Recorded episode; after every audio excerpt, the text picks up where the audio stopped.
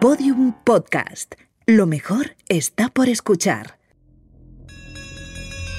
Las cronoficciones de Ser Historia.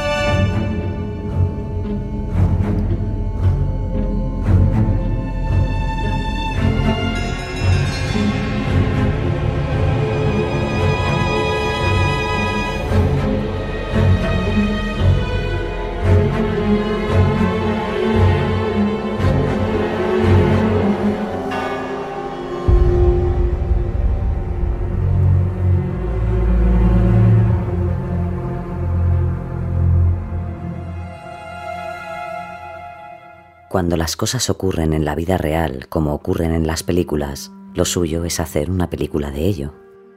La Gioconda, probablemente uno de los cuadros más famosos del mundo, si no el más, debe parte de su fama precisamente a su propia y trepidante película como cuadro, como objeto, porque los cuadros, como cualquier otra cosa del mundo, también son susceptibles de vivir sus propias aventuras. La que te vamos a contar hoy no la vivió la Mona Lisa en su siglo XVI natal. En ella no intervienen ni Leonardo ni ningún artista de su conocido taller. Esta historia ocurrió cuatro siglos después del nacimiento del cuadro. Implica un robo, implica engaños y... Bueno, no te voy a contar más. Al fin y al cabo, la sonrisa más enigmática del mundo merece una película, al menos, igual de enigmática que ella.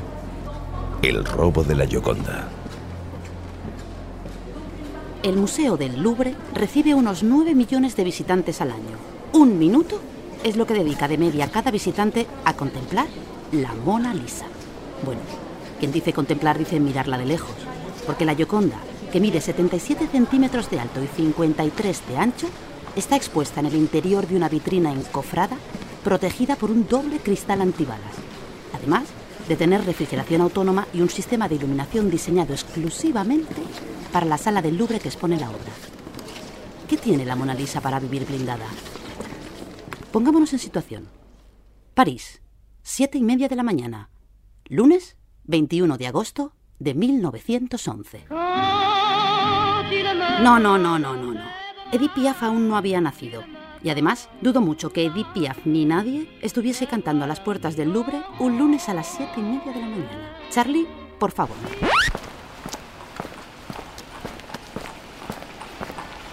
Los pasos que escuchas son los de Vincenzo Perugia, exiliado italiano y carpintero de profesión, que sale de su apartamento camino del Louvre con su pequeña caja de herramientas, donde hoy ha decidido meter algo que no llevaba nunca, una sábana blanca. Quédate con ese dato. Vincenzo conoce bien el camino al museo, porque lleva más de un año trabajando en las cajas de vidrio de seguridad que protegerán algunas de las obras más valiosas del Louvre, entre ellas, claro está, la Gioconda. Ahora mismo está entrando por la puerta principal del museo. Hola, buenos días. Buenos días. No ha levantado la cabeza. Sin embargo, Perucha no levanta sospechas. Lleva puesto el blusón blanco con el logo del museo y es bien conocido por los guardas. Hoy, al estar cerrado el museo al público, son solo 10 los guardias que custodian los 200.000 metros cuadrados del Louvre. Te parecen pocos, ¿no? Pues espérate y verás. Perucha se dirige sin cruzarse con nadie hasta el Salón Carré. Una vez allí, sin ni siquiera mirar la obra, comienza a descolgar a la Gioconda de la pared. Nadie mejor que él en el museo sabía cómo descolgar un cuadro encofrado. Él mismo lo había construido. Lo hace con agilidad y mucha rapidez. En menos de cinco minutos ya había abandonado la sala y se dirigía a unas escaleras laterales donde dejará el marco y se quedará solo con la tabla de madera. La envuelve con la sábana blanca y la coloca debajo de su blusón de trabajo. ¿Te acuerdas que medía 77 centímetros por 53? Desapercibida, desapercibida, yo no sé si pasaba, pero así la transportó. Vincenzo tenía localizada la puerta que le llevaría a uno de los patios. Está cada vez más cerca del exterior, pero llega a la puerta y está cerrada. Pero Vincenzo es un hombre de recursos. Deja la Gioconda en el suelo, abre su caja de herramientas y empieza a desatornillar la cerradura en un intento suicida de salir de allí con el botín a salvo. Oye pasos. Vincenzo mantiene la calma.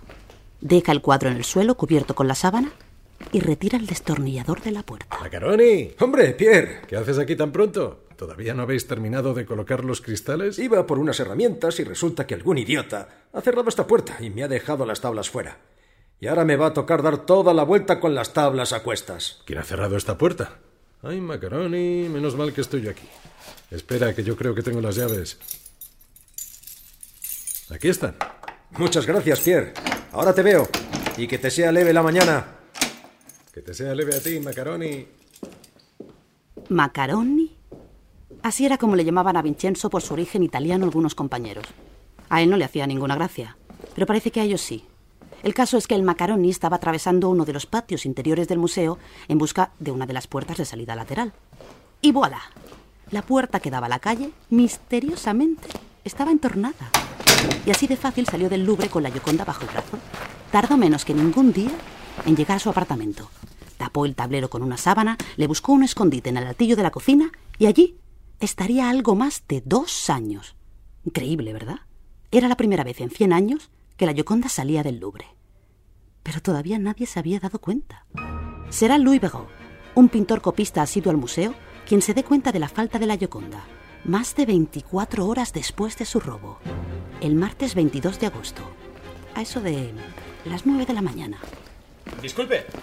Disculpe, ¿puede decirme qué ha pasado con la Gioconda? Venía a observar el cuadro y no está. ¿Cómo que no está? No está, está el hueco, pero el tablero no está. Mire, venga conmigo. No está, no está. No, no está. No, no está. Deben haberlo cogido para hacerle unas fotos. Los lunes muchas de las obras se descuelgan para fotografiarlas y debe estar en el estudio del fotógrafo. Pero es que yo he venido a analizar el cuadro. ¿No podría usted preguntar si lo van a volver a colgar esta mañana? Mire, en este museo hay más de 5.000 cuadros. ¿No puede usted mirar otro mientras yo me entero dónde está el de la señora que ríe? Claro. De todas formas, yo voy a estar por aquí. En cuanto sepa algo, le agradecería que me avisara, si es posible, por saber si tengo que volver mañana. Al día siguiente, Verón no volverá al museo. Porque después de la tranquilidad de los guardas pensando que el cuadro estaba en el estudio del fotógrafo, se dieron cuenta de que el cuadro no aparecía por ningún lado. El Museo del Louvre cerró una semana entera, el tiempo que tardaron en registrar cada esquina y en interrogar al personal fijo. La Mona Lisa había desaparecido. La prensa, claro está, se apresuró a dar la voz de alarma. Acababa de producirse el robo más grande de la historia del arte. Extra, extra. La Gioconda ha desaparecido del La Louvre. Gioconda en poder de una banda de traficantes de arte internacional. Extra, extra. El Louvre pierde la obra maestra de Leonardo da Vinci.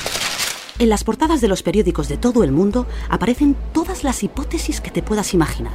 Han pasado 20 días y las colas todavía dan la vuelta al museo para ver el hueco que ha dejado la Gioconda. ¡El hueco! El robo se hace cada vez más jugoso para la prensa y para los parisinos. Si le preguntaran, hasta el Sena tendría una versión de los hechos. Esos de ahí, los que están al otro lado, tienen pinta de estar hablando del robo. Un momento. ¿Esos no son... ¿Sí son? ¿Quién nos iba a decir que nos íbamos a encontrar a Pablo Picasso y su amigo el poeta Guillem Apollinaire hablando tranquilamente mirando al Sena? ¿Sabrán ya que les está buscando la policía? Charlie, por favor. Ni se te ocurra, Pablo. ¿Cómo vamos a tirar las estatuillas al Sena? Tú sabes el valor que tienen. Sé el valor que tienen. Y también sé de dónde vienen, Guillaume. Por eso, precisamente, tenemos que deshacernos de ellas lo antes posible. ¿Qué te crees? ¿Que no nos estarán buscando ya? Somos la vanguardia, Pablo. Claro que nos están buscando. Necesitan culpables. El gobierno francés está avergonzado. Y no me extraña. Pero nosotros no hemos robado la Mona Lisa. No tienen nada que hacer. No lo sé. Hay que pensarlo bien. Si están sospechando de nosotros. Tranquilo, que cuando vengan a por nosotros, basta que le digamos que ya no queremos quemar el Louvre, que estamos consternados. Y ya está. Además, tenemos coartada. ¿O estabas tú en el museo el lunes a las siete y media de la mañana? Eso es imposible de todas las maneras. Por si acaso será mejor que no nos relacionen y que no nos veamos durante estos días. Han pasado más de dos semanas del robo y necesitan culpables. Con nosotros tienen la excusa perfecta. Precisamente, nosotros no somos la Francia que le interesa al gobierno francés. Somos extranjeros. La prensa está plagada de declaraciones nuestras en contra del arte clásico y los museos franceses. Yo no estoy tranquilo. Pues yo sí. Encontrarán al ladrón. O habrá otro que encaje mejor que nosotros. Y lo de tirar las estatuillas al Sena, nada. No adelantes acontecimientos, Pablo. Serénate. Las estatuillas ibéricas de las que hablan sí fueron robadas, unos años antes del mismo Museo del Louvre, y fueron a caer a las manos de Picasso y Apollinaire. Finalmente los detuvieron, a los dos. Lo que no esperaba Apollinaire, tras delatar a Picasso, es que su amigo declarara no conocerlo absolutamente de nada. ¿Simple estrategia para zafarse de la cárcel? ¿O de la expulsión del país de Picasso? No lo sabemos. Después de unos días serán puestos en libertad al no poder relacionarlos con el robo. Pero ¿dónde está la Yoconda? Que me estoy yendo del tema. ¡Extra, extra! La policía busca a la Mona Lisa fuera de Francia. Extra, extra. La seguridad del Louvre avergüenza a Francia. Sin rastro de la Yoconda dos años después. Sin rastro de la Yoconda dos años y medio después de su robo. Este podría ser el titular del Le Figaro de mañana. Pero no lo leeré, porque he preferido amanecer hoy en Florencia. Ayer por la noche llegó aquí el tren con origen París, donde viajaba la Mona Lisa. Y solo lo saben tres personas. Dos de ellas están a punto de encontrarse. Nuestro amigo Vincenzo y el anticuario florentino Alfredo Geri, que hace unos días recibía una carta. Estimado señor Jerry, he visto su anuncio en Le Monde. Tengo en mi poder a la Gioconda, la auténtica, y mucho interés en que vuelva a Italia. Le ofrezco el cuadro por 500.000 libras. Tengo otros compradores interesados. Espero su respuesta. Atentamente, Leonardo. París, 12 de noviembre de 1913. Jerry, dudoso, consultó con su amigo y director de la Galería de los Uffizi, Giovanni Poggi. Y este le animó a comprobar si era cierto. Así que concertó una cita con el enigmático Leonardo. Jerry no esperaba encontrar a la auténtica Gioconda. Pero ahora, 12 de diciembre de 1913, y aquí, en el Hotel Trípoli, está a punto de comprobar. ¿Quién es? Don Alfredo Jerry. ¿Leonardo? Pase, pase. No le ha visto nadie subir, ¿verdad? Bueno, en recepción había una señorita, pero no me conoce de nada. ¿Ha traído el dinero? No corra tanto, señor Leonardo. Antes tengo que comprobar que efectivamente tiene en su poder el cuadro y, por supuesto, su autenticidad. No es la primera persona que me ofrece la Gioconda, ¿sabe? Yo no sé quién le habrá ofrecido el cuadro, pero puedo asegurarle que la Gioconda auténtica la tiene aquí delante. Con su permiso voy a examinarla. Si lo que tengo delante es la Mona Lisa auténtica, no sabe el bien que le está haciendo a Italia, señor Leonardo. ¿Y de dónde dice que la ha sacado? Del Louvre. no, no, no. ¿Que quién se la ha vendido? A mí no me lo ha vendido nadie. ¿Usted me ve con dinero para comprar la Mona Lisa? ¿Me quiere decir que usted mismo la ha sacado del Louvre? Le digo que yo no se la he comprado a nadie. ¿Le interesa o no le interesa? El número de serie efectivamente coincide. Pero claro, el número es lo más fácil de falsificar. El número de serie, los sellos que el tablero tiene del Louvre y una comparación detallada de las grietas de la pintura le dieron a Jerry la respuesta inesperada. He de decirle que si es una copia está logradísima. He visto muchas falsificaciones y le aseguro que ninguna se acerca a esta. ¿Dónde la ha guardado todo este tiempo? ¿Usted cree que yo hubiese hecho un viaje de París a Florencia en tren para traerle una copia? Señor Jerry, no tengo toda la mañana. ¿Le interesa o no le interesa? ¿Qué mira tanto con la foto? Le digo que es la Mona Lisa. No lo puedo creer. ¿El qué no puede creer? Jerry acaba de descubrir que tiene delante a la auténtica Gioconda. Un primer análisis de un par de minutos de un experto son suficientes para saberlo. La Mona Lisa había vuelto a Italia. Pero claro, esto a Perugia no se lo iba a decir tan rápido. Su sospechosa similitud. Necesitaría hacer un último análisis y una consulta con el director de los Uffizi. En el caso de ser la auténtica, ese sería un lugar fantástico para ella, ¿no le parece? A mí me parece que ya se ha tomado demasiado tiempo. Con esto aquí no estamos seguros, señor Jerry. ¿Ha traído el dinero o no? Necesitaría llevármela. Sin el dinero por delante ni hablar. O traer a alguien para corroborar que efectivamente estamos delante de lo que usted dice que estamos delante. Podemos concertar una nueva cita esta tarde con el señor Giovanni Poggi. No me querrá usted tender una trampa. Yo soy un hombre de la calle y adivino sus intenciones antes de que las piense. ¿Cómo sé que puedo fiarme de usted? No lo sé. Si quiere, puedo dejarle dos mil libras de señal Y vuelvo con el señor Polly esta tarde con toda la discreción y le aseguro que nadie sabrá que usted ha estado en Florencia. ¿Dos mil libras? No. ¿Veinte mil? O no volverá a verla nunca. He traído cinco mil y estoy haciendo la excepción de mi vida, caballero. ¿Cómo sé yo que no es usted quien va a salir corriendo con el dinero? Tendrá usted que arriesgarse. Quedamos aquí mismo, en dos horas. Es su última oportunidad. Muy bien. Aquí tienes dinero. Dos horas. Ni un minuto más. Muy bien. Hasta pronto, Leonardo. Y tan pronto.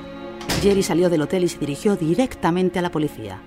Los carabinieri detuvieron a Vincenzo Perugia esa misma mañana y requisaron la obra. ¿Fue ingenuo Perugia fiándose del anticuario? Yo te hago una pregunta. ¿Podrías haber guardado tú a la Mona Lisa en tu casa durante dos años? ¿Para qué? se preguntaba Vincenzo ya en los calabozos, a la espera de juicio y condena. ¿Cómo deshacerse de una obra de arte que está en boca de todo el mundo y no acabar en la cárcel? ¿Cómo se hace eso? Silencio, por favor. Orden en la sala.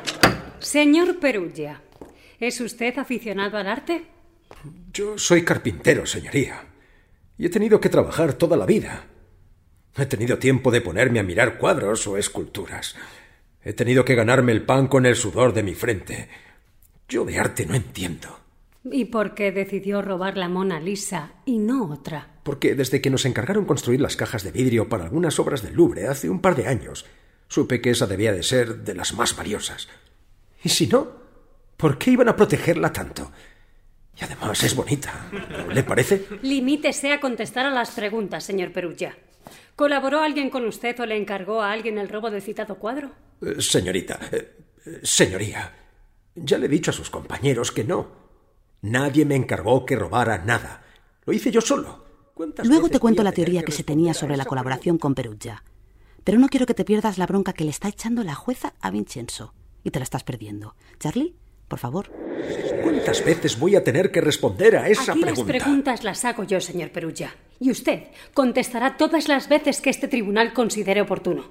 Le recuerdo que pesa sobre usted una denuncia del gobierno francés de suma importancia y que está usted ante un tribunal de justicia. Si facilita las cosas, antes dejará de responder preguntas. Si sigue con esa actitud, lo único que conseguirá es alargar más el proceso. En su mano está. ¿Cuáles fueron las motivaciones que le llevaron a despertarse una mañana y decidir robar la Mona Lisa del Museo del Louvre? La Mona Lisa tenía que volver al lugar del que nunca debió salir, a su patria, a Italia. Y estaba dispuesto a llevarla yo mismo, si hacía falta, y que se quedara en la Galería de los Uffizi, en Florencia. ¿Tiene usted contactos en el gobierno italiano? Señoría, yo obrero. Soy carpintero, ya se lo he dicho. Una persona humilde, normal. Solo buscaba mi justicia. No me ha tratado bien Francia. Su justicia. ¿Y cómo viajó su justicia de París a Florencia? Porque por los datos que tengo fue usted mismo quien lo trasladó desde Florencia a París. ¿Es correcto? Sí, señora. Señoría, en mi equipaje, en el tren, envuelto en una sábana. Como había estado los dos años que lo tuve guardado en el cuarto de la pensión en la que vivía en París. ¿Alguien más sabía que usted tenía la Gioconda guardada en su habitación durante esos dos años? No, señoría. Bueno, nadie, nadie. Tampoco. Se le está olvidando a Vincenzo decir a la fiscal que un amigo suyo la tuvo algo más de un mes en otra habitación del hostal. Porque Vincenzo tenía miedo de que la humedad de su habitación dañara el cuadro. Pero no se debe de acordar ahora. ¿Por qué decidió deshacerse del cuadro y por qué en ese momento? Intenté venderlo porque necesitaba dinero. Vi el anuncio del señor Jerry en el periódico. Alfredo Jerry era el anticuario de Florencia. El que le delató. ¿Te acuerdas, no? Y me pareció una oportunidad de deshacerme de él, ganar algo de dinero y devolverlo a Italia, donde tiene que estar. Así que afirma que no recibió el encargo de nadie. Sí, señoría.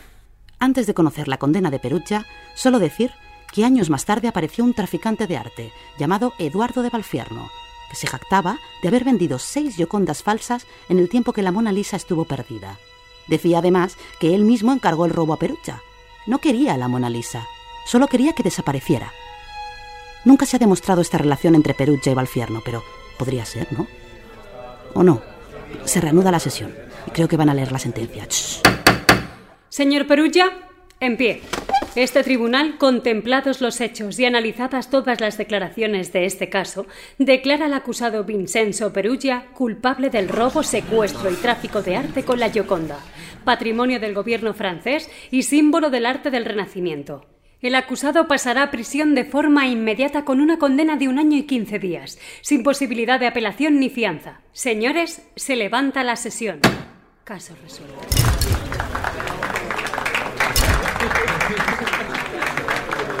El año y 15 días se convirtieron en siete meses de cárcel para Vincenzo Perugia. Y en ese tiempo, Italia le devolvió la Mona Lisa a Francia. Pero antes estuvo expuesta durante unos días en Florencia, Milán y Roma. Cuando llegó a París, con unas medidas de seguridad inauditas hasta el momento, se expuso unos días en la Escuela de Bellas Artes de París. Y el 4 de enero de 1914, por fin, la Gioconda volvió a exponerse en el Museo del Louvre. Solo saldría de allí para visitar Washington y Nueva York en 1963 y Japón en el 74, donde intentaron rociarla con spray sin éxito. El robo más famoso de la historia del arte consiguió que la Gioconda se convirtiera en el cuadro más famoso de la historia. ¿Tiene sentido que hoy viva blindada como ninguna obra de arte del mundo? Puede que sí, ¿no?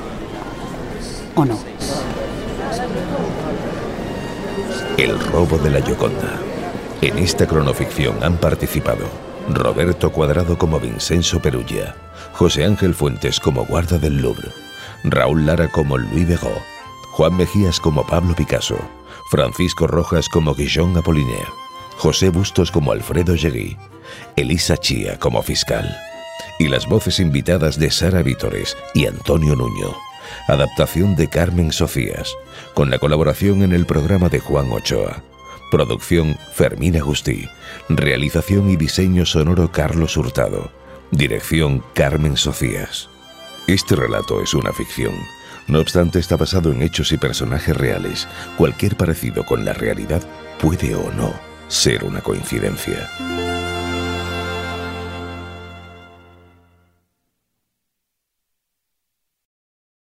Todos los episodios y contenidos adicionales en podiumpodcast.com y en nuestra aplicación disponible para dispositivos iOS y Android.